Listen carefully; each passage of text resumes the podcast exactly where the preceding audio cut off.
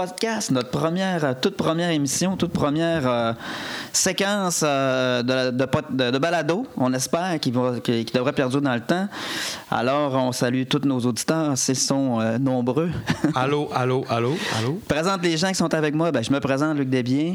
Je suis avec Louis Brassard et on a également comme invité, qui va probablement revenir à plusieurs épisodes, Mario Racine. Mario qui est un, un, un chroniqueur très célèbre dans le downtown Port-Alfred. Oui. Alors, et un mélomane accompli. Alors, vas-y, Luc. L'apéro de podcast, qu'est-ce que c'est, euh, Louis? Qu'est-ce que c'est? Fais-nous une petite description de qu'est-ce qu'on va avoir. Alors, Luc, l'apéro de podcast. D'abord, pourquoi, pourquoi, que diable un podcast sur, euh, sur le rock? Hein? D'abord, qui est l'apéro? L'apéro, c'est un groupe hommage aux Beatles qui a été formé, je dirais, fin des années 2000, 2008-2009, avec quatre potes de Ville de la Baie qui ont décidé, surtout du secteur Bagotville, hein, on est très chauvin à la baie. Alors, euh, le secteur Bagotville, on a décidé de faire un groupe hommage aux Beatles, mais avec des... Euh, des tunes savoureuses, des, qu'on pourrait appeler des B-sides. Euh, pas le, répertoire commercial de Beatles, non, loin de là. Vraiment euh, des tunes euh, très intéressantes. Bref, on a décidé de faire ce groupe-là. Et on a pris une pause de quelques années, les enfants, la vie, le boulot. On a tranquillement, pas vite, on revient sur les rails. Et on a décidé de joindre l'utile à l'agréable et de faire un podcast. Donc, le, podcast en soi, qui s'appelle l'Abéro, mais qui évidemment ne n'est pas nécessairement euh, juste un, un, un, podcast qui est dédié au groupe euh, Labéro. Au contraire, ce qu'on voulait faire, l'idée du départ, euh, Louis, c'était de faire une espèce de, de, de, chronique musicale sur des albums rock, des albums cultes qu'on qu qu souhaitait discuter. Et le fil en aiguille. Et qui sont, Luc, je t'arrête, et qui sont liés au monde des Beatles. Hein? Exactement. Et de fil en aiguille, l'idée est venue de, dire on va se faire un happening musical, on va parler, on va garder l'idée de parler euh, d'albums, euh, cultes du rock. On, garde le, contexte des Beatles pour tourner autour euh, justement euh, de l'univers des Fab Four, mais on l'extensionne. Comme aujourd'hui, l'album en question ne sera pas un album des Beatles, mais bien un album des, des Rolling Stones, Exile on Main Street. Donc, on aurait pu on aurait pu parler d'un album Beatles, mais évidemment, on a choisi. Ce qui aurait été normalement logique. Euh, qui aurait été logique. On n'est pas très logique. Mais, ça, mais non, c'est toute, la, toute l'ambiguïté, un peu comme l'album qu'on va parler. Euh, lors de ce podcast, c'est un. Euh, il y a une petite zone grise dans notre podcast, c'est ça, c'est ça qui va être drôle à chaque mois. On s'en est pas parlé, on verra. Euh, tu me fais des cachettes? On se fait des cachettes, je ne sais pas. on verra selon la demande comment ça reviendra. Euh, ce qui va être drôle, ça va être de trouver un lien avec les Beatles, des albums qu'on va parler. Et je peux vous le jurer, il y en a toujours un. Euh, il va y avoir d'autres euh, choses à discuter que des albums. On a prévu. Euh, bien évidemment, on va peut-être avoir des invités, Louis, euh, qui vont venir dans d'autres oui. émissions. Oui. Et, et peut-être des prestations? Qui sait? Qui sait? Peut-être qu'il y aura des prestations. Peut-être y aura-t-il des, des, prestations. Signature d'autographe, peut-être? Signature d'autographe. Et Mario, une chronique. On réserve une très célèbre chronique euh, à notre euh, très célèbre chroniqueur. Ce sera, je crois, euh, vraiment savoureux. Que vous avez ramassé sur le pouce. Alors, ce soir, Mario, lors d'un des nombreux soupers euh, qu'on fait régulièrement, euh, nous a acheté un délicieux vin d'orge à la date. Peux-tu nous en parler, Mario? Parce que c'est un des concepts aussi de notre podcast. Oui. On, fait une, on, fait une, on veut faire un concept de dégustation. Alors, parle-nous de ton vin d'orge, Mario. Euh, c'est un vin d'orge à la date. Donc, euh, ben, c'est 10% d'alcool, 10,2 et euh, c'est très sucré. Je vous conseille de le faire tourner dans votre bouche, comme ça, vous laissez sortir tout l'alcool. Euh, je t'invite à prendre le verre. Un goût très riche. Oui, oui. Euh, et c'est fait par les brasseurs sur demande de Québec. C'est pas une bière de soif, hein, on va se le dire. C'est une bière de. Hein, c'est alcoolisé. C'est alcoolisé. Il y a un fond de, il y a un fond de scotch, on a, je ne saurais dire. Mais moi, je trouve ça excellent, honnêtement. Là. Oui, c'est ça, fort. de scotch, oui. Excellent. Ben, alors, on va terminer l'introduction. Qu'est-ce qu'on a au menu? Euh, premier, premier épisode de notre balado? On discute euh, tout de suite de, de, de l'album Exile on Main Street. On va faire la, la rétro, rétrospective chronologique, d'anecdotes. Ensuite de ça, on discute des pièces qu'on a le plus aimées. on, on- on donne une petite section à Mario pour nous. euh, la carte blanche à Mario qui va nous parler de sujets qui lui, euh, qui, lui, euh, qui voulait nous parler aujourd'hui. Et on termine avec une prestation.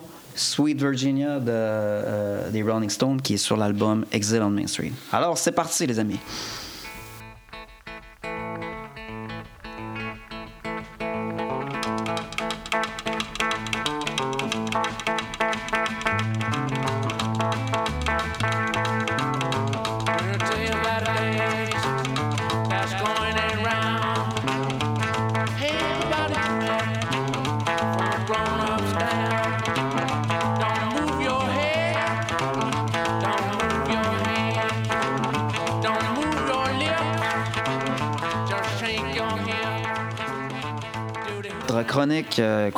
De nommer à l'instant parce qu'on a eu une discussion, on a pris une petite pause et cette chronique s'appellera La galette sur le grill. La galette faisant référence à l'album sur lequel euh, nous allons discuter euh, notre épisode. Alors, l'album en question, on a parlé tantôt, c'est Exile on Main Street des Rolling Stones, le dixième album des Rolling Stones qui est, qui est sorti en 1972. constitue euh, le seul album double dans l'histoire du groupe, très important. Euh, un album qui a été complètement éclaté, qui a été euh, euh, composé, produit dans un contexte qu'on va vous parler, qu'on va vous décrire, et qui en fait sans doute l'un des plus grands albums de l'histoire du, rock. Et c'est pourquoi qu'on vous parle de cet album-là aujourd'hui. En, tout premier lieu, Mario, parle-nous des Rolling Stones. Qu'est-ce que tu as, préparé un petit quelque chose? Les Rolling Stones, pour moi, c'est le groupe aux nombreuses frasques. En fait, moi, je, je- je me plais à les, euh, à les intituler, à les renommer les Rotten Stones. Parce qu'en fait, c'est un groupe qui n'est pas très propre, qui, qui sont une source intarissable de sujets pour les médias tout acabit. En fait, là, comme euh, Louis l'a dit tantôt, moi, je les appelle, ben, en fait, c'est des machos finis. Ça serait pas 2022 Proof, pas du tout. En fait, ils sont Pas vraiment pas très propres, là, les Stones. En fait, dès 64, dès le début du groupe, il y a des journaux qui titrent puis qui posent la question est-ce que vous laisseriez votre sœur avec un Rolling Stone? Moi, je vous le dis, les amis, je ne laisserai pas ma sœur avec les Rolling Stones. Ça, c'est clair. Puis, on va en parler. Puis, allez lire là-dessus. Vous allez voir, il y a bien des heures de plaisir, bien des recherches à faire par rapport à ce qu'ils ont fait avec les femmes. C'était vraiment là, euh, des- Passons. Des machos Euh, finis. Hein? mais- ouais, Pour- ouais, merci. Pour, pour Les- intervenir avec toi, Mario, un petit peu, on pourrait parler de la célèbre course euh, entre Bill Wyman et Brian Jones. Brian Jones était quelqu'un d'assez exceptionnel. Brian Jones était, le- ceux, ceux qui ne le connaissent pas, je, je crois que nos auditeurs doivent le connaître, bien sûr, était euh, le premier guitariste et multi-instrumentiste de Rolling Stone. Et il se plaisait à avoir une liste de- d'enfants légitimes dans son quartier déjà avant d'être dans les Rolling Stones. Alors, euh, Collectionner les conquêtes, mais les enfants illégitimes aussi. Ah, Brian Jones, il a laissé c'était des pas chic. enfants? Il a Ah laissé bon? des enfants illégitimes et dans son quartier et avant d'être dans les Rolling Stones. Donc, Wow. c'est pas facile. Deux enfants, peut-être un ou deux, mais il y a eu plusieurs pères euh, très fâchés qui sont venus à la. Je Donc, termine. à la porte, les, les Rolling Stones, Mario, qui étaient les mauvais garçons du rock'n'roll, alors que les Beatles, eux autres, étaient présentés comme étant les bons garçons à l'époque. Oui. En fait, euh, le gérant de l'époque, là, avant 67, euh, Andrew Oldman, il disait des, il disait des Stones que c'était des anti-Beatles. En fait, il disait, tu sais, il ne peut pas avoir juste un seul groupe en Angleterre. Il disait, si vous avez des héros, il faut des anti-héros comme dans un film. Puis ça, c'était les Rolling Stones. Puis ils l'ont joué vraiment, cette carte-là, jusqu'à la fin, encore aujourd'hui. C'est ça. Donc, les. les, euh, Mario qui les a rebaptisés les, les, les Rotten Stones, on- on- ils se sont fait appeler également les Pépés maintenant en 2020. Oui.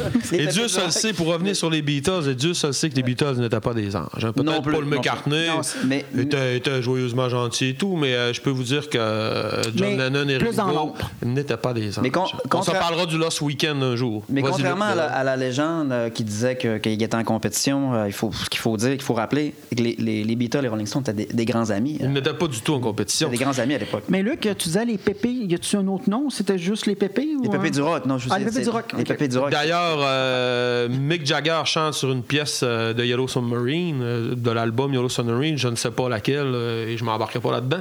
Et Brian Jones joue euh, du hautbois. Hein? Euh, en 1967, tout ça s'est passé Il y avait beaucoup d'instruments, Brian Jones, à l'époque. sur une pièce des Beatles. Donc, Louis, ben, Mario, tu as terminé avec ton, euh, ton point sur nos, euh, nos amis Rolling Stones. Excusez, Louis- c'est Baby I'm a Rich Man sur. sur Oh, Louis- Louis a un petit, euh, euh, Magical Mystery Tour. OK, merci. Merci, merci Louis. Alors, Louis, parle-nous maintenant. On va parler de l'album en question, Exile on Main Street, qu'on a, euh, qu'on a étudié euh, ces derniers temps énormément. Louis a- Alors, pour. Louis a pris euh, notes. Pa- Vas-y, Louis, je te laisse la parole. Parle-nous de l'album. Merci Luc, c'est parti. Alors pour bien comprendre l'exil, quand on parle d'exil, on parle de, bien sûr d'avoir quitté son pays. hein. Pourquoi les Rolling Stones ont dû quitter leur pays et pourquoi ils ont intitulé leur album double Exile on Main Street, ben on va l'apprendre bientôt. Ils ont dû quitter leur pays pour euh, devoir payer les euh, taxes qu'ils devaient au gouvernement qui à cette époque était quand même assez exceptionnel. Je ne rentrerai pas dans les détails. On parle d'une taxe On de 98% On hein? n'ira pas dans les sciences C'est le comptables. premier mais album enregistré hors Grande-Bretagne. Et voilà, aussi. Alors, ils ont décidé de partir. Mais avant de comprendre, il faut voir, euh, je vous dirais, la pièce maîtresse de l'exil, c'est-à-dire la tournée d'adieu de 1971 qui a été faite en Angleterre. On parle de 16 jours, 10 villes, à savoir deux spectacles par jour en soirée. Un dans les alentours de 7 heures et ça, si tout se passait bien. Et un dans les alentours de 10 à 11 heures jusqu'à... Et les spectacles devaient durer environ 45 minutes, une heure. Euh, 10 villes au complet. Ils ont fait ça d'abord pour se rend, pour c'est une opération de renflouage de coffre. hein, on comprend euh, parce qu'ils devaient beaucoup d'argent. Alors avant de s'exiler, ils se sont dit on va aller chercher un certain montant et ils ont fait des petites salles. Mais il faut comprendre qu'à l'époque les Rolling Stones n'étaient pas le groupe qu'on connaît aujourd'hui. Hein? Multimillionnaire, à faire des tournées à 200 millions de profits euh, dans une tournée d'un an et demi, deux ans qui font euh, depuis le début des années 2000. Ça, ça, ça c'est de la grosse science comptable et c'est du gros rock lucratif. Mais à, mais à l'époque, c'était pas À l'époque, c'était pas, ça. C'était des salles de 2000 personnes dans des petits, euh, des, des vieilles salles de danse anglaises un peu pourrites, avec des loges froides, mal organisées. c'était pas facile. Alors, 16 dates, euh, 10 villes, et ils ont fini le tout euh, à Londres, Là, on parle en quelle année? en 1971. Donc, les- les- les- alors que les Beatles, en 65, faisaient des stades remplis, les Stones avaient encore une, un- une capacité de salle... euh, De 2 à 3 000 personnes à cette époque-là. ça, C'est euh, étonnant. C'est quand même assez étonnant. Alors, on finit cette tournée-là et euh, on décide d'aller faire un album dans le sud de la France. Pourquoi? Parce qu'on doit s'exiler. Et euh, ils se sont dit, on va rendre l'utile à l'agréable, on va aller s'installer en France, dans le coin euh, de Nice, plus précisément à Villefranche-sur-Mer. Keith Richard a loué une, ancienne villa qui a été construite, je crois, en 1890 par un espèce de capitaine ou de général de la marine française et euh, qui a servi aussi euh, dans les années 40 de euh, QG à la Gestapo allemande. hein. Alors,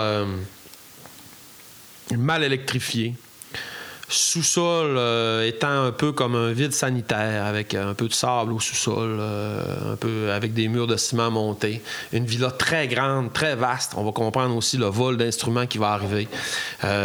Beaucoup de pièces, beaucoup de gens qui demeurent là, qui restent là. Alors, d'avril à mai, c'est l'installation. La Villa Nelcone. On s'amuse. Euh, Il y a une espèce de grand escalier qui descend jusque sur le bord de la mer. Qui voit ça se dit euh, Je pourrais être en prison en train de, de purger mon temps. Je vais m'acheter un moteur hors bord puis un bateau. puis je vais faire du bateau. Alors, le premier mois et demi, je dirais que ça. Puis il n'y avait pas encore de drogue dure beaucoup à cette époque-là. Les gens s'étaient, les gens s'étaient désintoxiqués avant de partir de la tournée en Angleterre et euh, c'était plus euh, alcool, euh, pétard, tout ça. C'était quand même assez relax. Oui, on comprend que c'est Keith qui s'installe dans cette villa-là, mais les autres Oui. membres de Rolling Stone ne sont pas dans cette villa-là. Non, du tout. Mick Jagger est installé avec Bianca, euh, je me souviens pas encore de son nom de famille, Mario nous le répétera. dans- Une tremblée, hein? C'est une petite tremblée du lac Saint-Jean, je pense. Non, pas du tout, désolé. Euh, Villa est, euh, Mick est installé à Paris. Euh, Bill Wyman est installé, euh, euh, près de Arles, au nord, au nord-est de la Provence, au nord-ouest de la Provence, excusez. Et Bill Wyman est, à lui, est lui à près de 4 heures de voiture en allant vers l'Espagne sur la, la Riviera, qu'on appelle sur la côte méditerranéenne. Alors, on comprend que quand ils se mobilisent tous pour être à la villa de Keith et enregistrer, eh bien, euh, on se doit d'enregistrer. Mais on va voir plus tard que Keith n'est pas toujours prêt à enregistrer, lui. Oh, oui, Mario? La. Bianca en question, avant de s'appeler Jagger, elle s'appelait donc euh, Bianca Pérez Morena de Macias. Merci. Ou. Alors, on s'amuse, on fait du bateau. Les gens commencent à arriver, des pilotes de course. La section, euh, la section de cuivre du Texas, euh, c'est-à-dire Jim Price et Bobby Keys, qui seront importants un petit peu parce que c'est la section de cuivre qui a suivi les Rolling Stones jusqu'en 1974, je vous dirais, et qui ont fait partie des gros albums des Rolling Stones. Si vous écoutez les albums des Rolling Stones à partir de Beggar's Banquet, jusqu'à Exile on Main Street, il y a Jim Price et euh, Bobby Keys sur les albums. Alors, on continue. Euh, on cherche un studio dans le sud de la France, mais il faut comprendre qu'à cette époque-là, le sud de la France, c'est pas le sud de la France qu'on connaît aujourd'hui. hein. C'est quand même un peu plus euh, arriéré que celui aujourd'hui, je dirais Provincial. provincial. Donc, euh, c'est pas une place où il se fait beaucoup de rock. C'est une place où euh, c'est quand même chansons françaises, cabaret et tout. Ils ont de la misère à trouver un studio. Alors, ils décident de faire venir par bateau euh, leur studio mobile qu'ils ont utilisé à la maison de Mick Jagger pour enregistrer Sticky Finger. Et qu'ils louent depuis quelques mois. puis qui était dans une caravane. hein, Une caravane qui dans était- un camion. Camion et, et Marshall Chess. Marshall Chess étant, pour vous faire euh, une petite incursion dans le monde, question de, le décrire, parce que quand on nomme un personnage, on va essayer de se placer dans le temps dans l'époque pour le comprendre. Marshall Chess est le fils de Leonard Chess. euh, qui est fondateur de Chess Record. Chess Record, c'est quoi? C'est pas compliqué, c'est le blues de Chicago. C'est une grosse compagnie de disques qui fait des disques avec Willie, euh, Willie Dixon, Muddy Waters, Chuck Berry et son home band. Donc le groupe qui accompagnait toujours les gens, eh ben c'était euh, Muddy Waters, Willie Dixon, un célèbre batteur. Oui, vas-y Marie. Je me trompe-tu? Est-ce que ce mobile-là, c'était-tu à Frank Zappa, ce camion-là? Frank Zappa l'a utilisé. Et euh, la célèbre chanson Smoke on the Water est basée sur ce camion-là. Parce que ceux qui connaissent la chanson, vous irez lire les paroles. Et euh, dans les paroles, à un moment donné, on dit qu'il y a un type stupide avec un, un fusil, euh, un fusil d'appel qui lance une espèce de feu d'artifice, qui a lancé ça euh, dans une salle et qui a fait brûler la salle. Et en même temps, le studio mobile des Rolling Stones a brûlé avec ça. Qui est le célèbre Rock Truck. Là, je reviens à Marshall Chess. Hein, je me prends pour Fred, euh, Fred Pellerin. Marshall Chess, là. qui est le Je reviens à nouveau manager des- Rolling Stones, Le hein. nouveau manager Rolling Stones, le fils de Lenoir Chess, qui est Ouais. très, très, très branché dans le milieu parce que le, le- le garçon est héritier d'une fortune terrible. Hein, il a fait son argent avec Chuck Berry et tout ce, ce monde-là. Alors, s'il y a une grosse connexion avec les Rolling Stones. Et les Rolling Stones sont allés jouer là et Muddy Water a ramassé leur guitare. là. C'est pas rien. hein. C'était le type qui a ouvert leur coffre pour sortir les guitares du coffre et les amener dans le studio. là. On parle de Muddy Waters, Le, le bluesman. euh, le bluesman, le, qui a fait bluesman, que, le grand bluesman. qui a fait que. Keith et Mick se sont rencontrés et ont joué de la musique. C'est quand même ironique. Bon, mais on revient à Marshall Chess. Marshall Chess a fait acheter le, le Rock Truck et l'a amené là. Je continue. Donc, en juin, on commence lentement à enregistrer. Mick Jagger est là, euh, traîne dans le studio. Keith n'est pas toujours là, souvent parti en vadrouille, souvent parti avec son enfant se promener en voiture. Il y a des voitures, euh, il y a des voitures sport qui vont très vite. Dangereux dans les, euh, dans les routes de la Riviera. Lui et Bobby Keys font souvent des courses, font peur aux gens. Bobby Keys, il y a, il y a- il y a une célèbre anecdote qui amène euh, Charlie Watts en moto. Il a failli le tuer hein, en passant. Bon, on continue. Alors, on commence lentement à enregistrer. Les horaires d'enregistrement se font au rythme de Keith Richards. C'est pas compliqué, c'est sa villa. On enregistre dans son sous-sol. On décide de garer le rock truck. Je vais réutiliser l'expression souvent, suivez-moi. euh, dans, dans le stationnement à côté de la villa et euh, de sortir les fils, de passer ça par les fenêtres. Pas de moustiquaires. Comprenez que dans le sud de la France, là, soir, il y a toutes sortes de bibites. hein. Si vous êtes déjà allé, vous allez me comprendre. Scorpions, tout ce que vous voulez. Des rats. Et on enregistrait dans le sable par terre. On n'en parle pas, mais ça devait être pas le fun quand même, je peux vous le dire. Bref, les fils sortent là et tout. Et on commence à enregistrer. Enre- L'après-midi, on commence à placer euh, le son, on commence à distinguer quelques riffs, on attend qui, qui, arrive. Et euh, le soir, les choses se mettent en place. Quand tous les membres des Stones sont là, on peut commencer à faire euh, des ossatures, des squelettes de pièces. Souvent, on va avoir une, une traque de basse, on va avoir une traque de guitare, une traque de batterie, des ossatures de chansons. Et on commence à monter la plupart des pièces comme ça. Euh, il y a un petit problème qui s'installe tranquillement pas vite. Hein. On sait que la conjointe de Keith, Anita Pallenberg, qui tient maison à cette époque-là comme une super bonne épouse, euh, parle très bien français parce qu'elle est une, ancienne aristocrate euh, autrichienne et elle, elle est polyglotte et tout. Bon, euh, une, top modèle aussi. Elle- elle- on s'entend qu'elle n'est pas perdue dans le sud de la France. Tandis que Charlie, Watts parle pas un mot français. Hein, Il était complètement largué dans sa plaison. Il avait juste hâte de retourner en Angleterre. Bon, Bill Wyman aussi. Ils ont souffert beaucoup de l'éloignement de l'exil. Eux, pour eux, l'exil, euh, ça existait. là.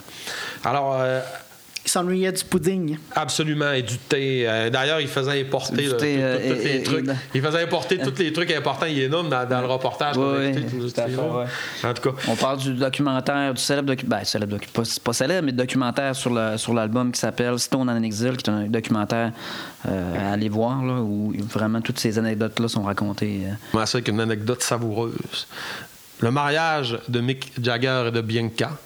Désolé, j'ai oublié euh, Morales, je crois. J'ai oublié son nom de famille. Mario, peux-tu m'éclairer là-dessus avec tes notes ou euh, Euh, d'origine d'origine latine, mais. célèbre mannequin? mhm. Je l'ai lu aujourd'hui, mais je m'en A souviens traîné longtemps avec, a traîné longtemps avec Andy Warhol, a été marié à Eddie Barclay. Marié, peut-être que j'exagère, je crois, peut-être juste copain avec Eddie Barclay, mais euh, Mick Jagger lui a piqué. Ils se sont mariés à Saint-Tropez lors de l'enregistrement. Et euh, vous pouvez comprendre que tout le gratin euh, du rock britannique y était. Oui, vas-y, Mario. Alors, c'est. Madame Pérez Mora. Oh, OK. On- Morales. J'étais pas loin, j'étais pas loin. Alors, célèbre anecdote. Dans l'avion Nolisé, le jet Nolisé, pour amener tout le, le gratin de la rockstar américaine, je dirais mondiale, à, à- à ce mariage, il y avait Paul et Ringo. Et on est en 1971. Croyez-vous qu'ils étaient assis ensemble en train de faire la fiesta? Pas du tout. Pas du tout, je peux vous l'assurer. Mais qu'est-ce qu'il faisait Ils étaient assis chacun à l'extrémité de l'avion et ils ça ne se sont pas. pas La chicane, parole du spectacle. Parce qu'on était dans un contexte Merci. de, de, de- J'ai fait le lien. de poursuite judiciaire et, et-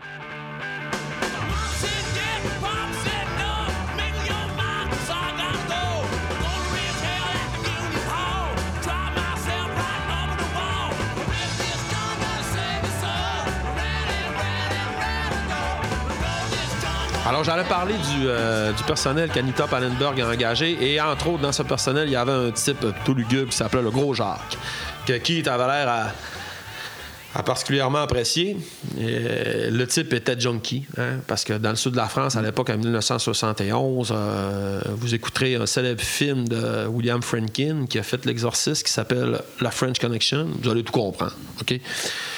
C'était les gros labos euh, de la mafia qui venait de Sicile et tout, euh, qui faisait euh, la transformation de l'héroïne dans le coin de Marseille et de Nice à l'époque. Alors, euh, c'était la, la place pour se pour s'apprivoiser, là, hein, à côté de l'Italie. Et voilà. Alors, euh, c'était ce qu'on appelle la French Connection et ça allait vers Montréal et, et New York. hein. Marseille était la plaque tournante. Marseille était à la plaque tournante parce que les places, euh, les labos étaient là. Alors, le gros Jacques était junkie et a commencé à rentrer de l'héroïne. Et là, et là, l'enregistrement s'est embourbé, tranquillement, pas vite. Et il faisait très chaud en plein milieu de l'été, dans un sous-sol. Ils ont été obligés d'installer le studio complètement dans le sous-sol. hein. Là, vous aviez la section euh, rythmique euh, de cuivre qui était dans le fond d'un couloir dans le sous-sol. On se rappelle que c'était sur le sort, avec des murs un peu moisis, euh, la chaleur. C'était pas facile, Il y avait la batterie, puis l'ampli de basse dans une salle. Bill Wyman jouait dans un couloir. Les guitares acoustiques se faisaient dans la cuisine en haut. Imaginez, imaginez-vous une minute le rôle du technicien de qui s'appelait Andy Jones à cette époque-là, qui lui ne parlait qu'à une ou deux personnes avec des écouteurs. Il devait, à chaque fois qu'il y avait ce qu'on appelle un pré-réglage, un réglage à faire ou euh, quelque chose sur euh, la section rythmique, euh, le tempo, ou aller dire une information à quelqu'un, il devait partir du camion, sortir, rentrer dans l'immense villa, descendre au sous-sol, faire toutes les places où les gens étaient pour leur dire accorde-toi. C'est ça, exactement. C'est- Imaginez. il y avait C'était un- incroyable. Alors, un- il y avait un défi de, de logistique. euh, pour la- Bon an, mal an, bon an, mal an, on fait l'album. OK? Mm. Là, on rentre pas dans chaque pièce qui a été faite quand et où, mais les pièces se sont On faites. va en parler tantôt. L'ossature a été faite. Il devait avoir du fil au pouce carré. Et voilà, absolument. Alors là, euh, on va rentrer un petit peu dans les anecdotes savoureuses, même j'en ai dit quelques-unes déjà. On va finir là-dessus un petit peu la, version sud de la France, parce que tranquillement, pas vite, euh, vous pouvez comprendre qu'il y avait beaucoup de monde qui passait là. hein. On avait des personnages, on va nommer un petit peu les personnages. On avait Jimmy Miller, qui était le producteur de l'album, qui lui était toujours dans le camion, en train d'écouter ce qui se passait et euh, de donner ses indications. On avait celui qui poussait les boutons. Et Jimmy Miller, excusez, je reviens sur lui, Jimmy Miller était aussi un batteur exceptionnel qui a joué sur euh, la pièce Happy parce que Charlie Watt était, était pas là à ce moment-là. Ça arrive souvent, c'est arrivé souvent aussi qu'il y avait des, euh, y avait des musiciens qui n'étaient pas là. hein. Bill Wyman n'était pas sur tous les enregistrements. Il y a des enregistrements que c'est Mick Taylor qui joue de la basse. Mick Taylor était le guitariste soliste des Stones. Et euh, Keith Richards, qui était un super bassiste en passant, jouait, jouait des tracks. Et quand Charlie Watt n'était pas présent, c'était Jimmy Miller qui était là et qui prenait la batterie puis qui faisait très bien ça. Alors, le, hit Happy, que Keith chante très bien, a été fait avec Jimmy Miller à la batterie. Alors, un rôle de producteur, c'est ça. Tu peux prendre, tu prends la direction de l'album, euh, tu, peux, tu peux choisir un instrument puis aider les autres à, monter leur pièce, à sortir le groove, à, sortir. Quand je parle du groove, c'est vraiment la section rythmique, comment se comporte, comment la, la chanson va où. C'est ça. Alors, euh, après ça, vous aviez Andy Jones qui était là. Andy Jones, lui, qu'est-ce qu'il faisait? C'était vraiment le pousseux de bouton. Il avait 21 ans, c'était un jeune type. Puis lui, euh, son destin était un petit peu brisé euh, parce qu'on peut s'entendre qu'il était jeune pour rentrer dans ce modèle-là. Là, Tous les autres avaient une trentaine d'années puis ils savaient un peu ce qu'ils faisaient, mais lui, il était très jeune. Après ça, vous aviez la section euh, de cuivre que j'ai nommé tout à l'heure, Jim Price et Bobby Keys, qui sont très importants, deux personnages célèbres. Bill Wyman à la batterie, Bill Wyman à la basse, Charlie Watt à la batterie, Mick Jagger et Keith. Puis euh, les autres personnages qui étaient présents, on peut peut-être parler de Graham Parson, un célèbre chanteur country euh, qui se baladait en peignoir de bain et que Mick a dû virer euh, dans les alentours, je vous dirais, de fin juillet. Parce qu'il y avait vraiment une mauvaise influence sur Keith. Puis euh, il lui a dit de partir cavalièrement. Graham Parson, qui était le- un, un- un- Merci. un blues, un country, un joueur, un musicien américain, euh, des euh, membres des, des Flying Burritos, mais qui était, qui était en Des Birds aussi. des Birds également. euh, qui, qui, avait- qui est allé faire un tour à la villa, que, que- que d'ailleurs qu'on entend, je pense, sur quelques pièces. Oui, mais Sweet qui, Virginia, il chante. mais qui a été qui a été renvoyé justement parce Ouais. que euh, il y avait une mauvaise influence, une mauvaise attitude. Des excès de tout genre Exact. qu'on va se passer parce qu'aujourd'hui, en 2022, je vous dirais, on peut même plus raconter ce que ces gens-là faisaient. là.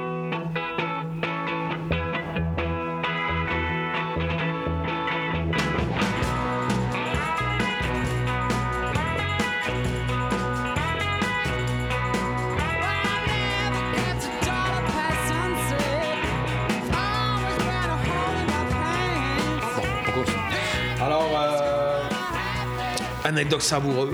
Oui, on parle d'anecdote. Il y avait, c'est là que j'étais euh, avant tout ça. Il y avait des milliers de dollars euh, d'héroïne qui transitaient par la villa Nelcote, là, qui est le nom de la villa, et à Villefranche-sur-Mer, qui est le nom de- du petit village où ça se passait. là.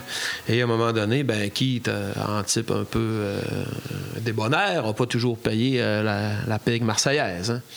Alors, la pègue marseillaise, un soir, a débarqué. Les gens étaient tellement. euh, la villa était tellement grande, les gens étaient tellement un peu dispersés, euh, en train de faire d'autres choses, dans un état second, en train d'écouter la télé, qu'ils n'ont pas vu ce qui s'est passé. Il y a eu huit guitares de volée, dont euh, la, guitare d'Albert King, la célèbre Flying V d'Albert King, hein, euh, qui, qui- qui aujourd'hui, je ne sais pas où aller, mais ceux qui- celui qui l'a, euh, il est riche, euh, a été volé. Huit guitares, une basse et un saxophone. Et un saxophone, un bon saxophone, euh, ceux qui jouent du sax, euh, ça vaut cher. Il n'y a pas grand-chose en bas de 10 000 là, je peux Donc les dire. gars sont venus se faire payer Ouais. parce qu'il y avait des dettes de drogue. Parce que les gars, question. les gars avaient, avaient consommé, avaient fait le party toute l'été. Et c'est ça. Les dettes accumulées. Puis là, a dit, là, faut, faut que ça paye. Alors, ils ont pris l'autre guitare. On parle de des belles guitares. là. Une Lucille, une grosse euh, Gibson 335. Et selon euh, la, la- la- la- ce qu'on entend, c'est que personne, les gars sont rentrés, il y avait du monde en maison, puis personne s'est rendu compte de rien. Ils sont partis avec les guitares comme si, euh, Voilà. comme si de rien n'était. Et voilà. Donc c'était. euh, Alors, euh, On voit le contexte, là, écoutez, là. on finit, on finit un peu quelques enregistrements. Septembre, octobre, euh, septembre, septembre, octobre, ça, les purs et durs restent. hein. On parle du noyau, euh, du couple Anita Pallenberg, on parle euh, des saxophonistes et trompettistes qui sont là encore, Jimmy Miller, Andy Jones, euh, quelques membres du groupe. Le gros Jacques? Le gros Jacques euh, est encore là. On fait plus grand-chose. Non, en fait, le gros Jacques, Qu'est-ce qui se passe avec en le fait, Jacques? le gros Jacques, hein, voulez-vous qu'on vous parle? On va vous parler du Non, gros Jacques. du gros En fait, Jacques. Mario, merci d'avoir. Ben, au gros Jacques. Le gros Jacques, qu'est-ce qui est arrivé? Il s'est fait prendre par la police et il a dénoncé toute cette belle bande, toute cette belle ribambelle Le de failles à l'héroïne. Le salaud. les a Le salaud. Alors, en plus de, de se payer avec les guitares, la pègue marseillaise ou le gros Jacques, là, rendu là, je peux pas savoir exactement qui l'a fait, euh, ont dénoncé les Rolling Stones. Et euh, la police a commencé à s'intéresser à leur cas sérieusement. Et ils ont émis des mandats d'arrêt pour questionnement sur euh, Mick- euh, Keith Richards, Anita Pallenberg et je pense Mick Jagger, mais ça sera vérifié.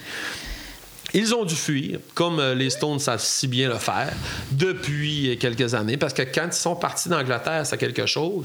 Et un petit aparté, euh, les Rolling Stones, euh, de 1963, euh, je vous dirais à 1965-66, n'ont pratiquement fini aucun concert en Angleterre. Hein, vous irez vérifier. là. C'était des jeunes euh, adolescents morts qui se déplaçaient et qui étaient euh, plein, plein, plein d'hormones et qui allaient là pour se bastonner hein, dans la rue. Et après ça, à l'intérieur, c'était devenu une espèce de running gag. hein. On prenait les chaises, on balançait ça.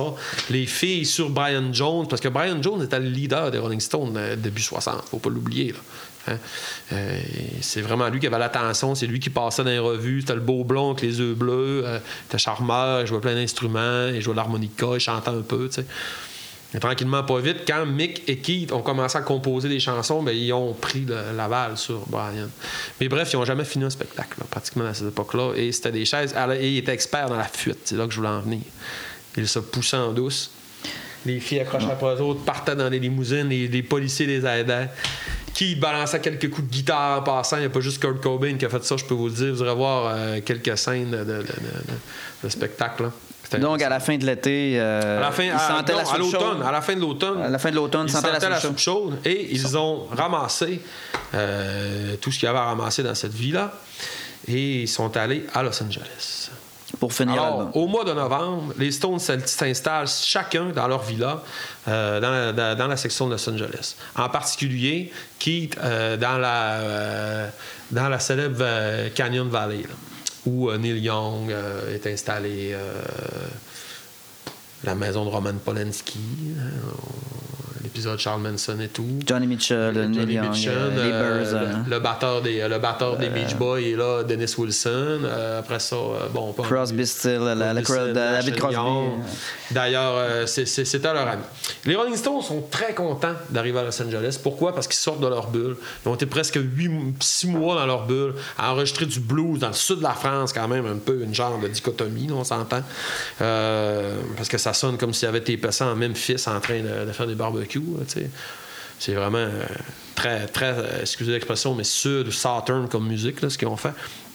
Alors, ils s'installent à Los Angeles, font écouter ça dans le Canyon Valley à leurs amis, euh, un peu les, les rough ont, les débuts des chansons, et euh, sont très contents de sortir de ça. Et là, on va avoir l'épisode mixage, Overdog, qu'on va vous expliquer qu'est-ce que c'est. Ensuite, sortie de l'album, pochette. Mario, une question, on y va. Merci. Question sortie comme ça de mon chapeau de nulle part. Oui, on l'a pas préparé. Je sais pas si vous allez avoir la réponse, les gars.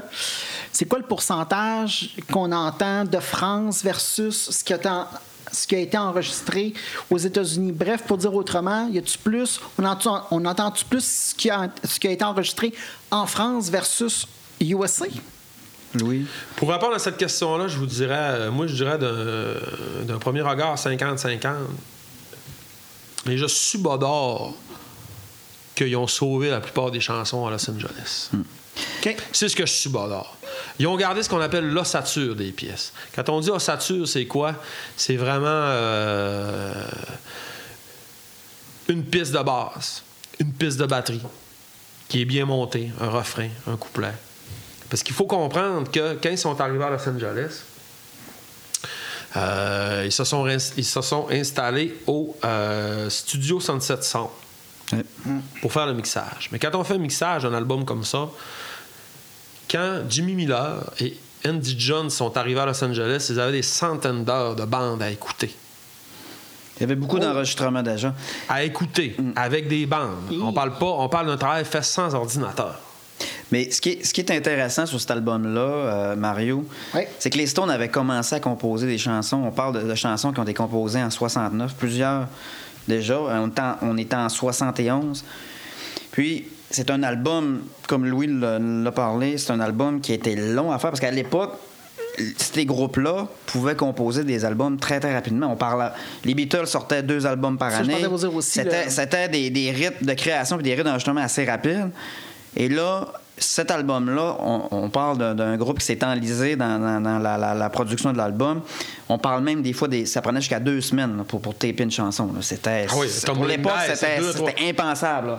Mais parce que ça, ça- tout- le, le contexte de création était, était c'était, on, on était une villa, c'était le party, euh, la, la déchéance. Ça, ça, Oui, ça- oui, on peut c'est- déchéant. c'est- Je sais pas si c'est les premiers à avoir fait ça, mais dans le soir de la musique, il y a plein d'exemples comme ça. Il y a plein Oui, d'exemples comme oui, ça, oui. c'est Mais sûr. aussi, sur une aussi longue période. Mais, Et avec un produit fini comme ça, je le sais Mais pas. le pro- C'est un album double. Mais hein, le, le produit fini, tantôt, on va en parler parce que ça a donné un œuvre extraordinaire. là. Euh, mais mais le, pour répondre à ta question aussi, le- le- le- la création, le, le travail qui était fait à Los Angeles, c'est toute la finition, l'overdub.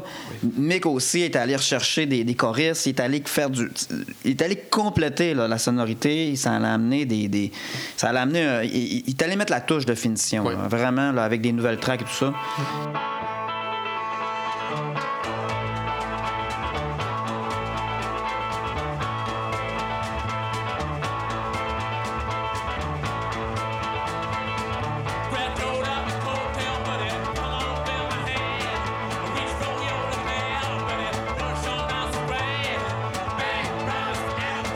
Voulez-vous que je vous parle un petit peu du travail à Los Angeles? Parle-nous, du- vas-y mon Louis, Je vais parle-nous. faire ça rapidement, puis là, si tu m'interromps, peux-tu m'interrompre? Comment ça s'est passé? Alors, on parle de mixage. hein. Comme je disais, Jimmy Miller et Andy Glynn euh, et, Andy Jones ont été obligés de s'installer dans le studio. hein, je le renomme Studio 67 Sound.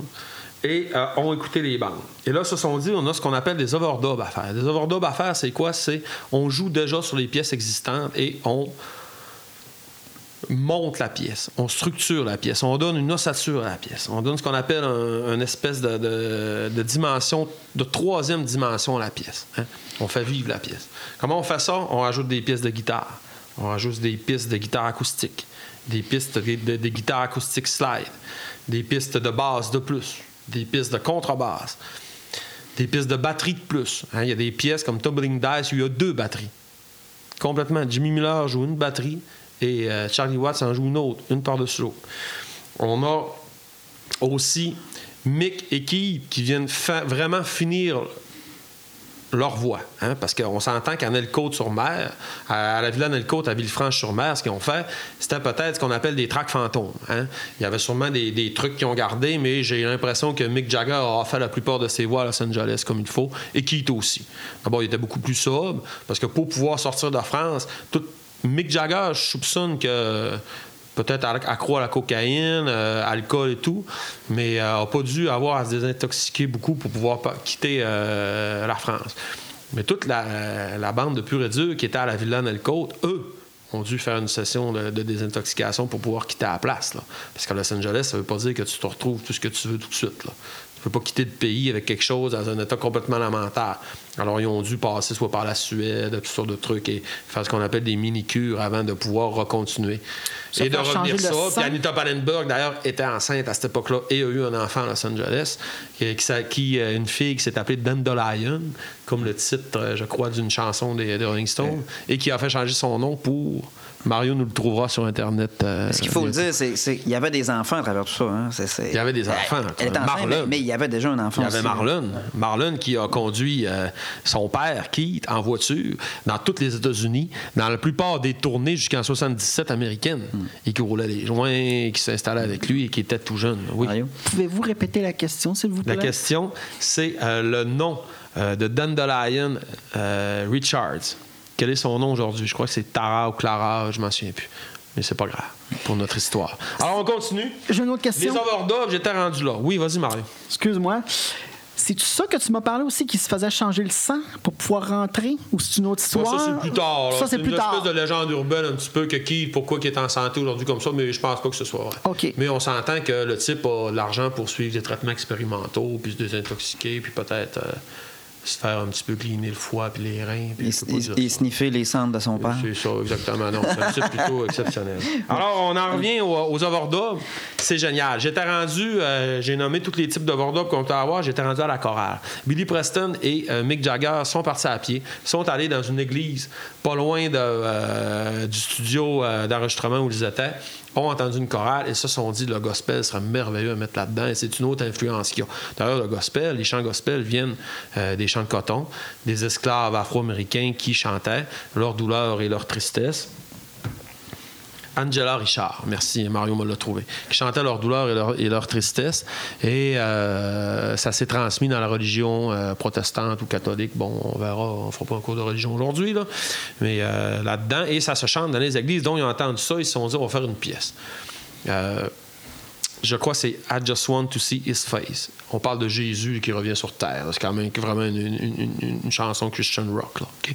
Billy Preston a trouvé ça intéressant et ils ont engagé euh, des chanteuses afro-américaines splendides avec une voix merveilleuse pour faire les chœurs dans la plupart, dans, dans plusieurs chansons euh, sur euh, Exit on Main Street.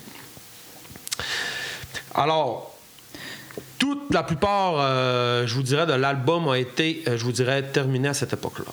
Là, on pourrait terminer l'époque Los Angeles avec la pochette de Robert Frank. Ouais, Est-ce par- que Mario, tu peux nous introduire un petit peu Robert Frank? Parle-nous de la pochette, euh, Mario, rapidement. Très, très vite, mais euh, tu vas pouvoir m'aider à. je vais compléter. Oui, c'est ça, à compléter. En fait, grosso modo, bon, M. Frank, c'est un photographe, c'est un cinéaste, entre autres.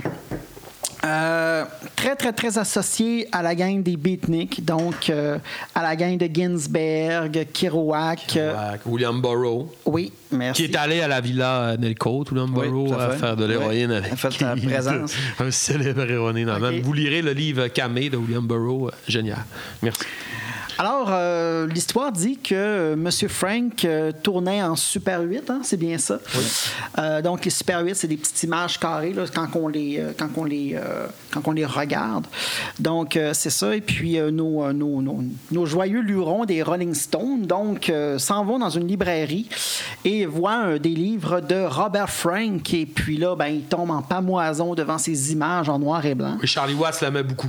C'est Charlie Watts. l'aimait D'accord, merci de la nuance. Et, et Robert Frank, euh, Robert, euh, Robert Frank avec le, avait l'œil pour vraiment fixer le moment de groupe de gens, les rues, euh, vraiment le deep États-Unis, là, la, la- la rue difficile, beaucoup de photos de sans-abri, beaucoup de photos de freak show un peu partout aux États-Unis, en Floride de la particulièrement.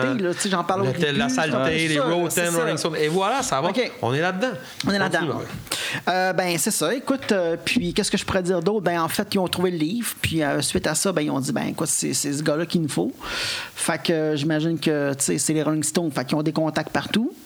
Fait que là, ils ont, ils ont trouvé le contact pour Robert Frank, puis, euh, ben, suite à ça, ben, il a fait. euh, ben, en Ben, fait, Robert- pense- en fait, Robert Frank est carrément venu euh, à la fin de la session d'enregistrement pour marcher quelques journées dans les rues avec eux et prendre des, euh, ce qu'on appelle des. des- Mais est-ce que les photos de l'album, ce qu'on voit sur la pochette, Oui. c'est des, des photos prises pour l'album ou c'est des photos déjà C'est prises? des photos prises? pour l'album. Ah, pour l'album. Le, le- le- le- le couvert frontispice, donc le premier couvert, quand vous regardez l'album en vinyle dans vos mains, c'est des photos de freak show, probablement prises en. Floride, dans des villes un peu obscures. Là, où Mm-hmm. Mais C'est ce qu'ils appellent. c'est euh, sûr, où il y a des, des- des- des- des spectacles avec des gens qui ont des difformités et tout. là, bon, parce qu'il y a quand même un type avec. Le comme freak show, ouais, Trois, trois, ouais, euh, bon, Oui, vas-y. Mais, mais les, les, euh, les images des Rolling Stones, c'est ce qu'ils ce appelaient du, du photo-documentaire. là, euh, mais ils ils tournaient, puis après ça, ben, il, a, il a extrait des photos là, du, euh, du Oui, Super parce 8. que le film Super Mais- 8 peut mais se faire en photo. C'est ça. que c'est- c'est c'est des, comme des, des plans en action. Là, des, des- Donc, ça- ça a donné, ça a donné un résultat assez, assez, euh, Assez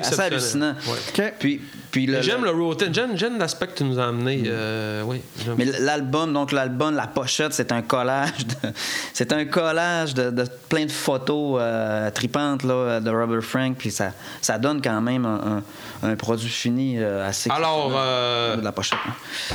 12 mai 1972, sur le strip à Los Angeles, qui est le boulevard principal, on voit euh, des méga panneaux publicitaires avec La sortie de l'album. Robert Frank et c'est la sortie de l'album euh, Exit on Main Street. Exactement dix mois après le dernier spectacle de la tournée d'adieu de 1971. Euh, en Angleterre. Exact. Et c'est un album là, qui, qui euh, c'est le nouvel album tant attendu des Rolling Stones. Comment est-ce qu'il est reçu l'album euh, à l'époque?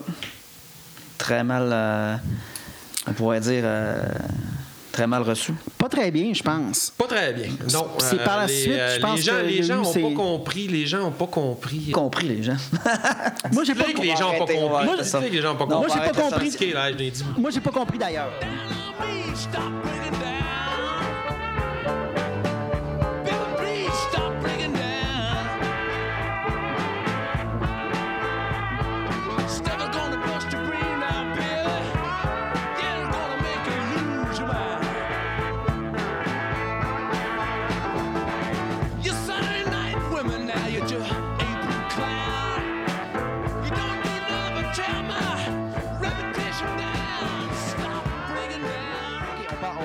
Parlons-en de la critique. À l'époque, l'album en 72 sort. C'est un album qui est mal reçu par la critique. Mais aujourd'hui, évidemment, on, s'entend que c'est considéré comme un des plus grands albums du rock'n'roll. Mais évidemment, pourquoi l'album a été mal reçu à l'époque euh, Qu'est-ce qui, qu'est-ce qui, euh, qu'est-ce sortait? Qu'est-ce que c'était quoi les commentaires des chroniqueurs, Louis, essentiellement? Ben, vas-y, Mario. Ben, Oh, Mario. Moi, ma lecture, là, je pense que c'était comme dans les premiers albums, tu sais, 71, 72, dans les premiers albums concept, double album. On n'était pas encore habitué, si je me trompe pas, là, tu sais, peut-être dans les années fin 60, on était peut-être, on en faisait un peu, mais pas tant. De où? De où? Mais est-ce que c'était un album concept tant que ça? Euh, Parce que Ben, un album double, du moins. Un album double. Peut-être pas qu'on- concept, mais mais- ce qu'on disait, c'est que c'est un album. euh, puis même Jagger le, le- le dit après que c'est un album décousu, qui avait aucune, euh, aucune ligne directrice là, en partant. Ils sont arrivés, puis euh, la façon que, que ça s'est réalisé. Mais moi, ça me surprend parce que, tu sais, en fait, c'est le deuxième album après avoir quitté Decca. Puis je le trouve pas tant commercial que ça. Puis je me dis, les gars, ils ont besoin de se refaire financièrement. Pourquoi ils ont sorti ça? tu sais? Je pense qu'ils étaient dans leur bulle, dans leur trip de, de gang. Mais tu sais, je me trompe peut-être. là. Moi, j'ai écouté ça. Je connais pas la musique. Euh, moi, j'ai trouvé ça un peu aride parfois. Tu sais, je- Je pense que c'est pour ceux qui connaissent plus la musique, qui sont, tu sais, qu'on- qui sont peut-être plus capables. Il n'y a pas eu tant de singles accrocheurs, pas tant de mélodies non plus accrocheuses. Tu n'as pas de verre Pas comme il d'oreille. était supposé à donner. euh, C'est pas si bon, bon. Comme il était habitué. Mais moi, je suis pas d'accord avec toi, mais on va en parler tantôt quand on va, on va parler plus des pièces. Parfait. Parce que moi, je pense que c'est en effet un excellent album, mais, mais euh, pour venir au fait, c'est que la- à, à l'époque, en effet, la, la critique était, était, était très, très aride envers l'album, puis aujourd'hui, mais c'est un des meilleurs albums. Ça fait le tour, je pense, de, de- de- de la, de la création euh, ou euh, tout le résumé euh, chronologique et, et- et, euh, de la création de cet album-là. On va tout de suite pa- passer à notre euh, prochaine chronique qui va parler, euh, là, c'est notre analyse propre, euh, nos, nos commentaires sur l'œuvre en question. Sur l'œuvre en question.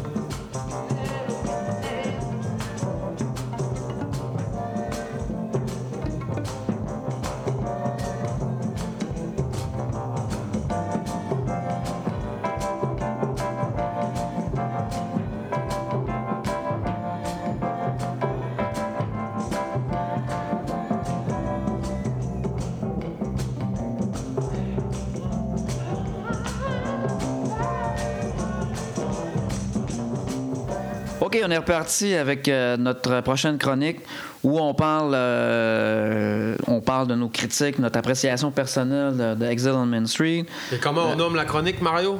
La chronique? Les condiments. les condiments. Les condiments! Merci! Vas-y. Et pourquoi qu'on l'appelle comme ça, Mario? Parce qu'un bon album, c'est comme ajouter des condiments. Un petit peu de ketchup, un petit peu de mayonnaise pour améliorer le contenu. Excellent. Euh, bon, évidemment, euh, a-t-on a-t-on aimé ou a-t-on pas aimé? Évidemment, je vais commencer, je me lance, moi, évidemment. C'est assez. J'ai adoré, c'est un de mes albums préférés, euh, c'est pas, un- secret. Mais euh, euh, ça amène aussi à savoir pourquoi qu'on a choisi cet album-là, parce que je considère que c'est. Euh, Exile on Main Street, c'est un des plus grands albums du rock and roll de cette époque-là. L'époque début 70, fin, fin 60. On, a sorti, les Beatles viennent de se séparer. Il y a- il y, a eu Woodstock, il y a, y a- il y a, euh, y a Hendrix. Mais, mais c'est une époque aussi d'effervescence musicale. Mais Oui. On a les Stones qui, avaient, qui avaient quand même euh, pondu plusieurs albums très intéressants, on- on- avec une lignée euh, très, très créatrice.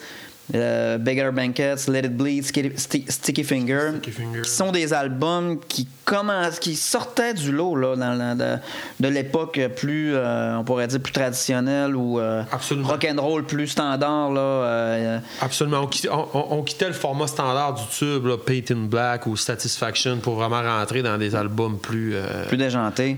plus déjantés, blues et tout. là. Et, et les, les- les Stones arrivent avec ce- ce- ce, cet album-là qui finalement va, prendre le monde par surprise parce que, d'un, le contexte de création euh, complètement déjanté, Louis en a parlé tantôt, qui n'a pas nécessairement bien été, mais qu'on a un résultat final très, très intéressant avec un son unique. Euh, juste la première chanson, Rock Off, euh, qu'on va écouter à l'instant.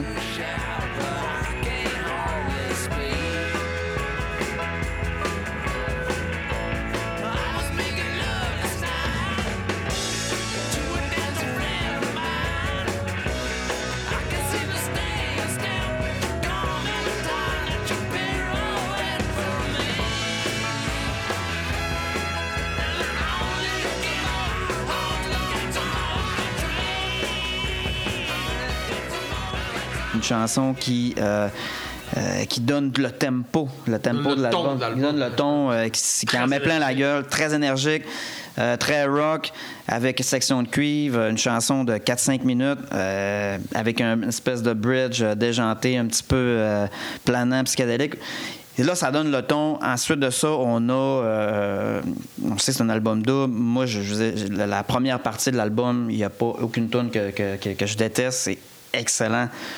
Euh, des, succès, Tumbling Dice, c'est des chansons comme Happy qui sont connues, mais il y a des chansons un petit peu moins connues. où, euh, on pense à, à Loving Cups, ou sinon des, des, euh, des reprises comme Shake Your Hips et, et, euh, Stop Breaking Down. euh, Mario, Chez Q-Hips qui a été fait par déjà. Luc, qui était une, qui est une reprise de, de- Slim Harpo, Stop Breaking Down, une reprise de, de Robert Johnson, un vieux euh, bluesman euh, du, Ouais. du Mississippi des années 30. Monsieur. Blues. C'était les, les- les influences. Et ce que- ce que- ce qu'il faut retenir, je pense, de cet album-là, c'est que la, la- la direction musicale que Keith Richards, moi, je pense qu'il était le, le chef d'orchestre d'une certaine façon au niveau de la, la direction musicale. Euh, bien qu'on dise que c'est un album qui n'avait pas de ligne directrice, selon moi, Richard savait très bien ce qu'il en allait. Il voulait faire un album euh, de, de- de chansons à- à- où euh, il faisait une sorte d'hommage à ses influences country blues de l'époque. Euh, qu'on pense Fait justement. qu'on pourrait dire que c'est, l'album de qui? Il y a peut-être d'autres albums qui ont été le- les albums de, de Jagger ou, euh, ou de Watts, mais lui, on pourrait peut-être Ben, dire que c'est un peu. euh, Je pense, c'est- très Jagger, euh, Keith encore, parce que Jagger vient, vient de Ouais, mettre sa Jagger touche. joue du blues. Ouais, OK. Mais Keith, ça- Jagger est très blues aussi.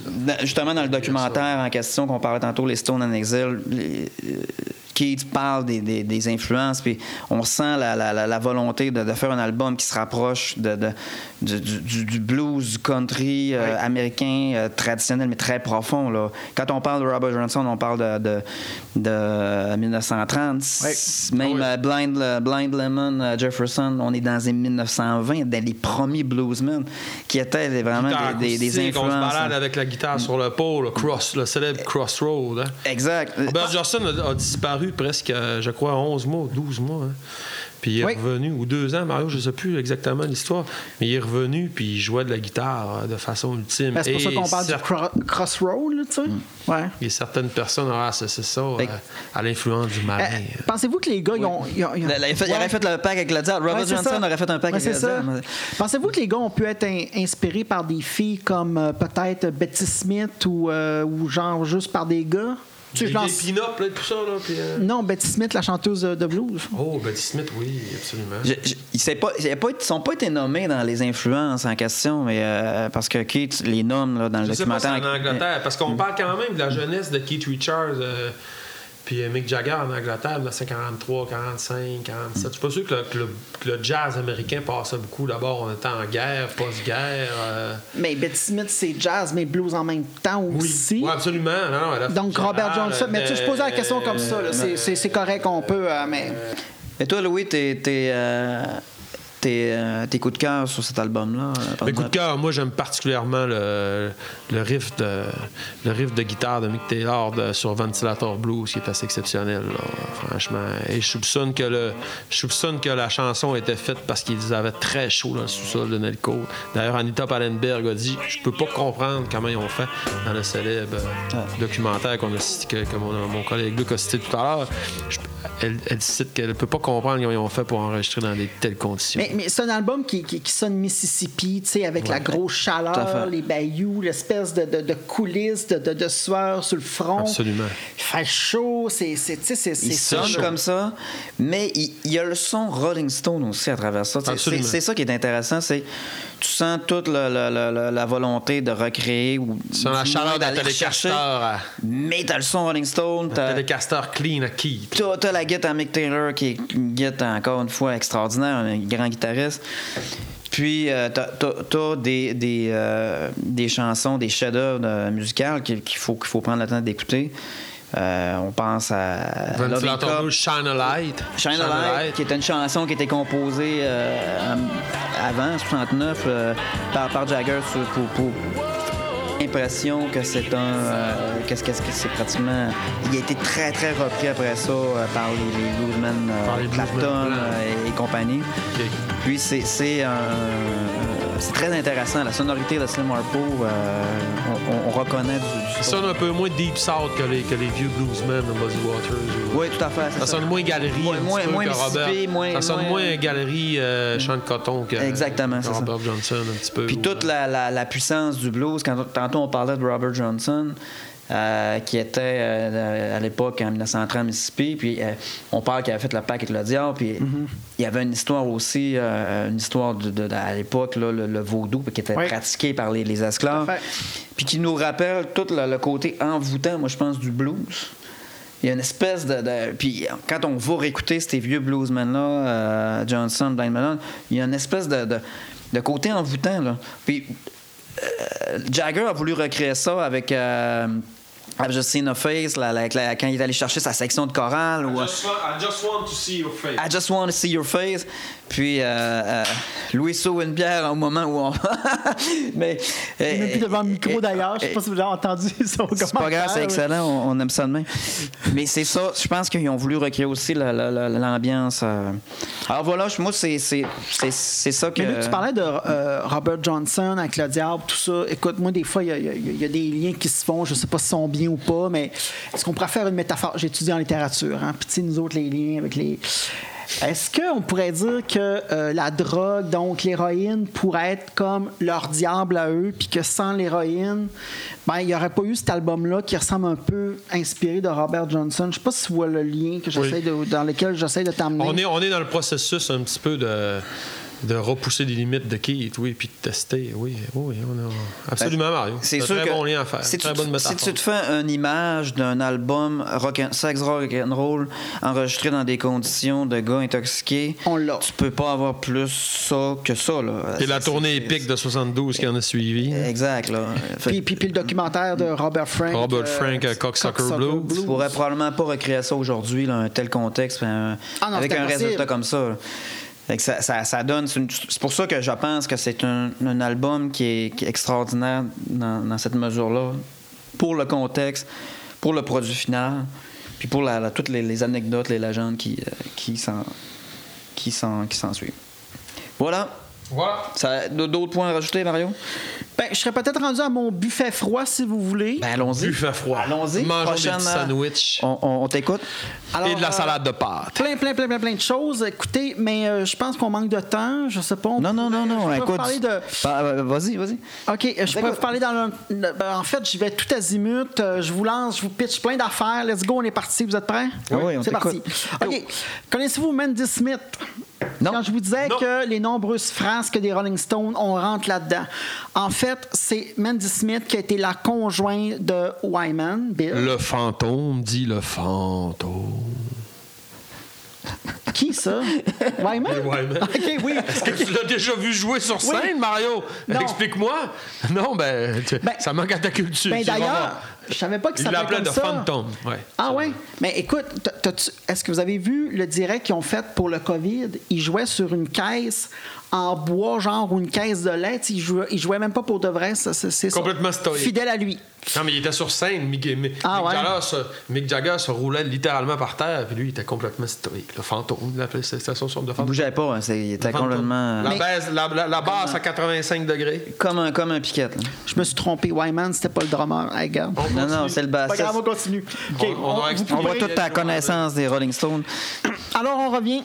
Euh, donc, euh, c'est l'histoire de Mandy Smith et de euh, Bill Wyman. Donc, il y a une relation qui commence lorsqu'elle a 13 ans.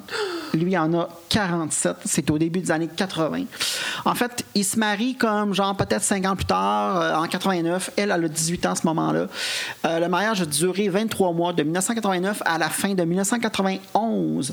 À cette époque-là, donc, Wyman, il a un fils de 30 ans. Puis tellement qu'il y a des histoires qui s'entrechoquent. En fait, le fils de Bill Wyman, de âgé de 30 ans, a marié la mère de Mandy Smith, qui est âgée de 46 ans. Est-ce que vous comprenez ce que je en train OK, donc là, dire? on a un échange de. de- Donc, le fils... Quasiment un échange de. de- Oui. Pas de couple, mais. Le fils marie la mère, la fille Ouais. marie le ramasse père. le beau-père, le fils de Bill Wyman et le beau-père de son père. Mais dans l'histoire de Rolling Stone, il y a plein d'histoires de même. Je Ça, continue. c'est rare. Franchement, là. Quand je vous dis buffet froid, là, on s'en va complètement ailleurs.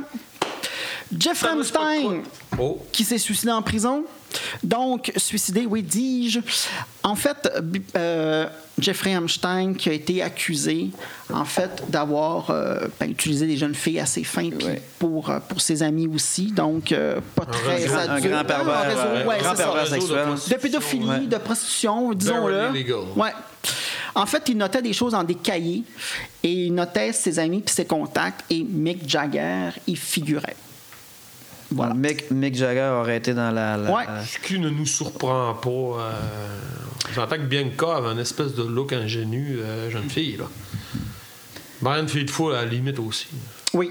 On va sur les photos. continue. oui, oui, on, partira pas de, on partira pas de rumeurs. Donc, On, on bootleg. vient d'en partir. Là, quand Bootleg, même. section bootleg. c'est- Alors, euh, dans les Bootleg 20 étant Mario, Mario, explique-nous qu'est-ce qu'un bootleg. Hein? Parce Ben, que c'est pas en fait, des connaissent. bootlegs, ça peut être comme des enregistrements pirates de Ouais. spectacles. Ça peut être euh, des copies pirates de certains documentaires de films, euh, des, des copies qu'on cache en dessous du manteau puis qu'on revend, tu sais, euh, bon, euh, sur le marché, marché noir. Ça sonne souvent pas très bien. Non, effectivement, ça sonne souvent la cacane. Il y en avait beaucoup quand même à l'époque. Ouais. Ça, c'était quand même assez courant. Là. Et euh, donc, euh, dans les 20 premières années de carrière des Rolling Stones, euh, en fait, il y, a sor- il- y a eu plus de bootlegs de sorties que d'albums, de disques officiels des Stones. Et en fait, ça en fait le groupe où est-ce qu'il y a le plus euh, de- de- d'albums piratés à cette époque-là, en fait. Les, les Rolling Stones ont été énormément piratés. Maintenant, parlons, allons, allons vers une autre euh, euh, Dimension. avenue, avenue, Avenue. dimension. En fait, je Que pourrais vous parler de. ben, parlons donc de Alan Klein. Alan On n'en a pas Klein. parlé parce qu'en même Qui temps. est Alan Klein? Très Ben, important. son époque était terminée à l'époque de l'enregistrement d'Exile on Main Stream, euh, Street, oui, pardon. Alors, Alan Klein, c'était donc euh, euh, l'homme, c'est un homme d'affaires américain, dirigeant d'un label, donc de DK et de ABKCO. Oui, ABCO. ABCO. En fait, il s'est occupé des Rolling Stones, c'est un Américain. Il s'est occupé des Beatles. En fait, euh, en fait, c'est grâce à lui ou pas qu'on pourrait dire que euh, on, a tiré un trait sur les années 60, en fait, parce que euh, le mouvement culturel, tout ça, euh, il y a eu la perte du catalogue des Rolling Stones. Euh, avec l'histoire, euh, puis c'est aussi lui qui, est derrière l'histoire de l'album de Let It Be des Beatles. Puis la fin Euh, des, on pourra, il a précipité la fin des Beatles aussi. Oui, beaucoup. ben, en fait, oui, c'est ça. On, on On dit peut s'entendre qu'on- une des raisons on pourrait- on principales pourrait de le leur qualifier- solution. Ouais. On pourrait le qualifier de requin de la finance du rock. personnage très controversé. L'argent avant tout. Ouais. L'argent Exactement. avant tout. Il, est- il était très vanté. John Lennon l'admirait. Paul le détestait. les Rolling Stones se sont fait probablement madouer par lui aussi. Et euh, on s'entend que ça a C'est lui qui a apporté les fameuses bandes Il de à Phil Spector. Absolument. Euh, c'est ça. Ensuite, on serait rendu à parler de Robert Frank, mais j'ai plus ou moins grand-chose à dire. C'est un Suisse. Euh, on en a parlé un peu On en a parlé- on en a parlé tantôt ouais, c'est ça. Euh, ben, en fait, je pourrais vous parler très brièvement. là, de- Villefranche-sur-Mer maintenant, là, ce qu'on ce qu'on disait tout mais je pourrais ça vous parler juste euh, du documentaire tu sais, qu'on disait tantôt. Oui. En fait, quand les Rolling Stones ont vu ce documentaire-là fait, fait par Frank, ils ont dit non, non, tu ne le passeras pas. Remets-nous en contexte ce On documentaire. parle de Cocksucker. Blues, hein? On Oui. parle de, de- OK, exact. Tout à fait. Qu'est-ce que c'est Cocksucker Blues? C'est Cocksucker Blues, c'est quoi? En fait, c'est euh, Robert Frank a été mandaté par les Rolling Stones pour filmer la tournée, la célèbre tournée de 1972 qui a suivi l'album Exile on Main Street. Euh, c'est sur trois mois, je pense, euh, partout aux États-Unis. Ils ont fait Très grosse tournée, hein? Très, très, très grosse tournée de jet privé. C'est la première, c'est la tournée la plus, c'est une des tournées les plus lucratives des années 70. hein? Et euh, Robert Frank a, filmé, a suivi les Rolling Stones en tournée et les a filmés. Et a filmé principalement les halls d'hôtel, les frasques dans les Ben, chambres c'était comme la, méthode de cinéma Euh, direct, c'était la là, comme aussi au cinéma Québec. direct, euh, les, les, les, les attentes dans les loges, euh, les états un peu erratiques des membres, puis surtout, surtout, surtout du, euh, du personnel, euh, c'est-à-dire euh, les, les, les, les techniciens de son, les roadies, les groupies qui Ouais. étaient avec eux. Oui, poursuis Mario. Donc, alors, donc, euh, il y avait des choses montrées là-dedans qui étaient plus ou moins politiquement correctes. Donc, les Rolling Stones ont voulu couper cette, cette diffusion-là à grande échelle. Ça a été en cours parce que M. Frank voulait, comme lui était fier de son documentaire. Donc, euh, il y a eu comme une, euh, une victoire à demi-mesure dans parce qu'en en fait, il avait le droit de diffuser son documentaire quatre fois par année seulement. Puis il fallait qu'il soit dans la salle. Puis il n'y a pas eu de diffusion dans les cinémas. Donc, euh, puis encore une fois, on parlait des bootlegs tantôt. Il y a eu des copies bootleg de ce documentaire-là. Que vous, écoutez- que vous pouvez écouter sur YouTube aujourd'hui. Euh, Mais c'est c'est toutes des choses qui font, encore une fois, qui, qui, qui rajoutent à, À l'aura des. à l'aura de cet album-là. puis Les de- critiques le disaient, à cette époque-là, les gens suivaient pas vraiment euh, l'évolution du Rolling c'est- l'évolution du rock and roll et les nouveaux albums. Les fans des Stones suivaient le, le phénomène social des Rolling Stones, le phénomène social, la révolution sexuelle, les rock and roll, les, les, Ben, les consommations de drogue et tout. Il y avait vraiment une, effervescence- là, il y avait ouais. vraiment une, effervescence, une, une effervescence auprès des membres, là, Mm-hmm. auprès des fans des Stones. Good. Mario, as-tu d'autres choses à nous, à nous parler? Malheureusement, oui. Malheureusement, ben vas-y, continue, Continue. c'est intéressant. On aime ça. En fait, je pourrais vous parler aussi bon, de l'histoire de, de, de Verve euh, versus Alan Klein, qui, qui est l'ancien, donc euh, gérant, J'en ai déjà entendu producteur. parler, mais je la connais pas comme OK. En fait, là, euh, en fait, Alan Klein, il est Là, on parle de Verve, le groupe. Le groupe des avec Britanniques Bittersweet. Des années 90. Oui, Bittersweet oui, ça. Symphony. Ouais, ouais, OK. tout à fait. Où il y aurait. euh, On est ailleurs, là. Où, Oui. où il y aurait. Oui, oui, mais c'est bien. On a un lien avec les années Non, non, non, mais c'est intéressant. On a un lien avec les années là, dans Gravelax. 90. Où, le, groupe Dover aurait samplé. Mais attends, oui, oui, je m'en viens, je m'en viens. Oui, oui. En fait, en fait, en fait, en fait, euh, donc, Alan Klein, c'est le distributeur du Rolling Stone Songbook. The Verve fait un accord avec Alan Klein. Ils sont autorisés à reproduire six notes extraites de la version du- de l'album de Andrew Oldman Orchestra.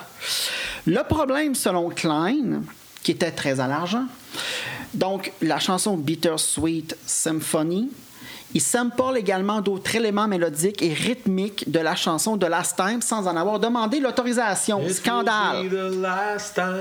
Donc là, l'affaire éclate, on s'en va en cours. L'affaire se règle en dehors des tribunaux. Accusé de plagiat, le chanteur et leader du groupe de Verve, Richard Ashcroft, euh, cède l'intégralité de leurs droits. Ben, en fait, il cède, il n'y a pas le Il a choix. pas le là, choix, tu sais, il n'y a ouais. pas le choix. En fait, euh, c'est ça. Donc, c'est Alan Klein qui, en- qui empoche tout. Je pense que les Rolling Stones empochent très peu. Moi, j'ai lu, il y a comme deux versions différentes. Il y en a qui disent qu'il aurait empoché 100% D'autres disent que les Parce qu'il avait tous les droits des, Parce qu'il y avait le des catalogue. Des- à- avant, pré- avant 69. C'est ça. Pré Sticky Finger. C'est ça, tout Donc- à fait.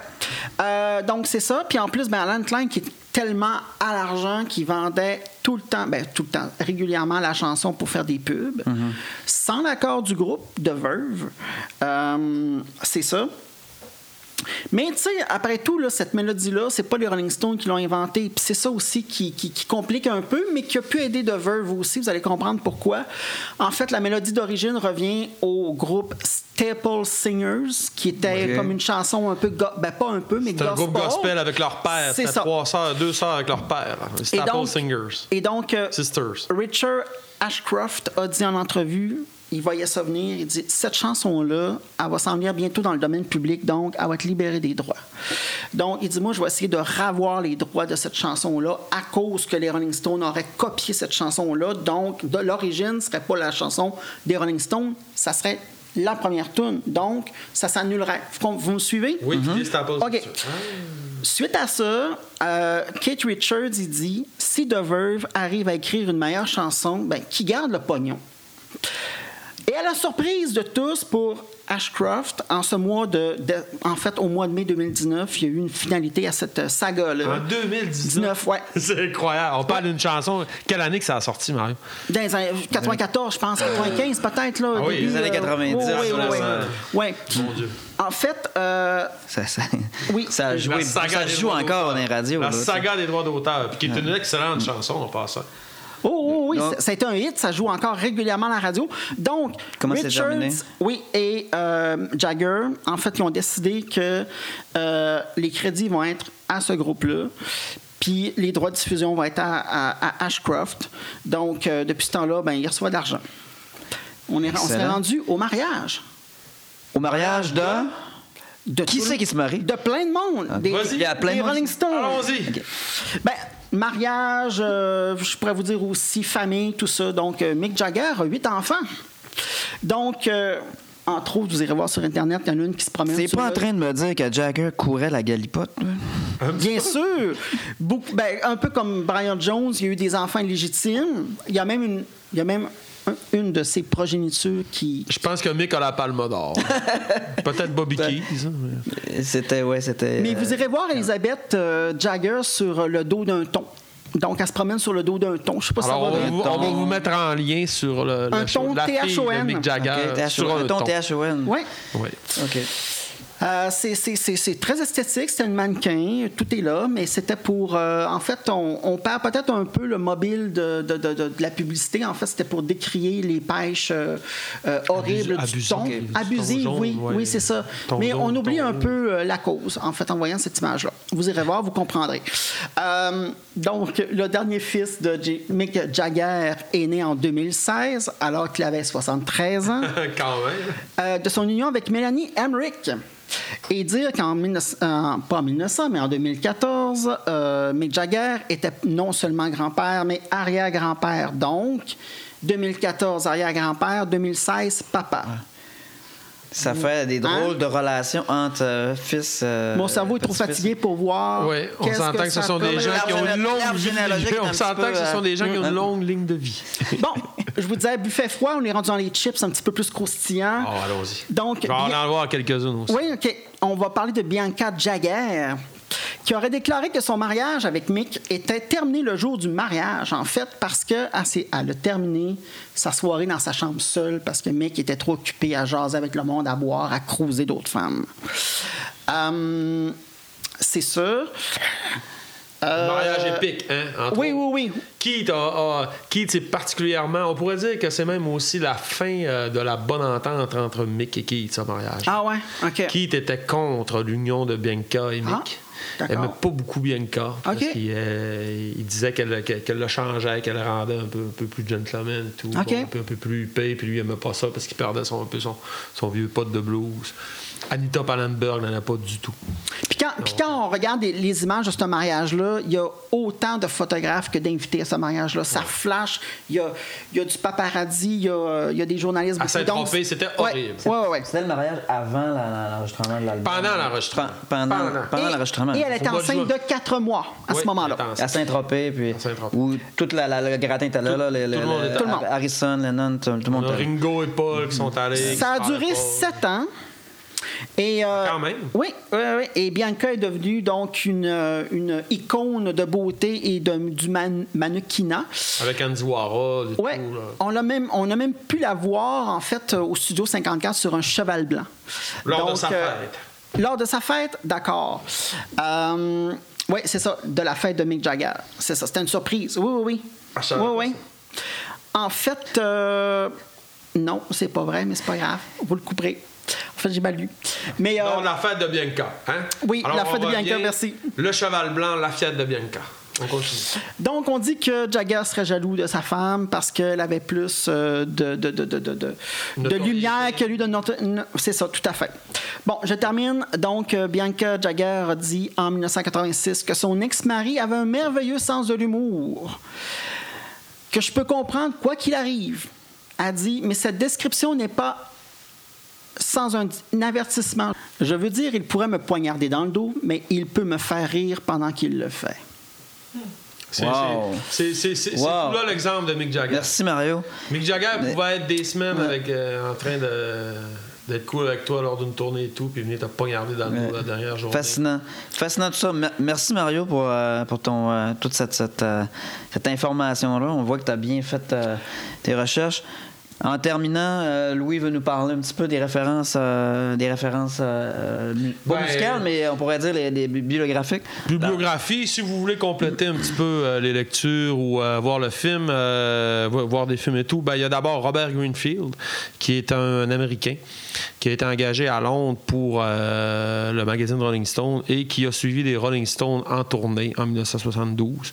En 1971, lors de la tournée d'Angleterre, et qui a écrit un magnifique livre qui s'appelle En route pour l'exil, les Rolling Stones, 1960 1971, la fin de l'exil. Vous avez aussi Philippe Manœuvre, qui est un personnage, un Français, quand même assez important, qui a fondé le magazine Rock and Folk, qui lui a, été de tout, tout, tout, je vous dirais, euh, ce qui s'est passé en France dans le rock. Alors, il les a tous vus, les Who, les Beatles, les Rolling Stones, euh, la vague des années 70, euh, le glam rock, Bowie. très intéressant à, livre- à lire et il a fait un livre qui s'appelle Stone sur les Rolling Stones. Et il y a le fameux documentaire Stone in Exile, disponible euh, sur euh, Apple TV. Vous Oui. pouvez aller chercher. Qui est à écouter? Il y a environ 60 minutes. Excellent documentaire qui résume à peu près toute la, la- la- la- la création, tout ce qu'on vient de vous parler. Parfait, excellent. On passe, à- on prend une petite pause et puis. On passe à la performance? On passe à la, la performance. On vous revient avec une chanson, peut-être deux, qui sait. Merci.